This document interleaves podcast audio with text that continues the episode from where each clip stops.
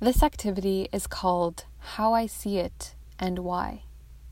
We begin with a quote by Alok Vaid-Menon from their book Beyond the Gender Binary. Quote, I have learned that the most lethal part of the human body is not the fist, it is the eye. What people see and how people see it has everything to do with power. End quote. In this activity, I share with you excerpts from books and authors that highlight how perceiving a concept, practice, or norm through a different lens and lineage can shift our interpretation of it in profound ways. A common thread across all of these excerpts is that they challenge the normative interpretations that have been uplifted by governing systems like white supremacy, capitalism, colonialism, and the gender binary.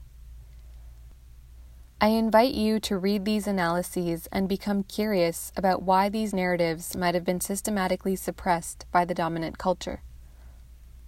These excerpts can be found under the same activity title how I See It, and Why in the PDF version of this toolkit.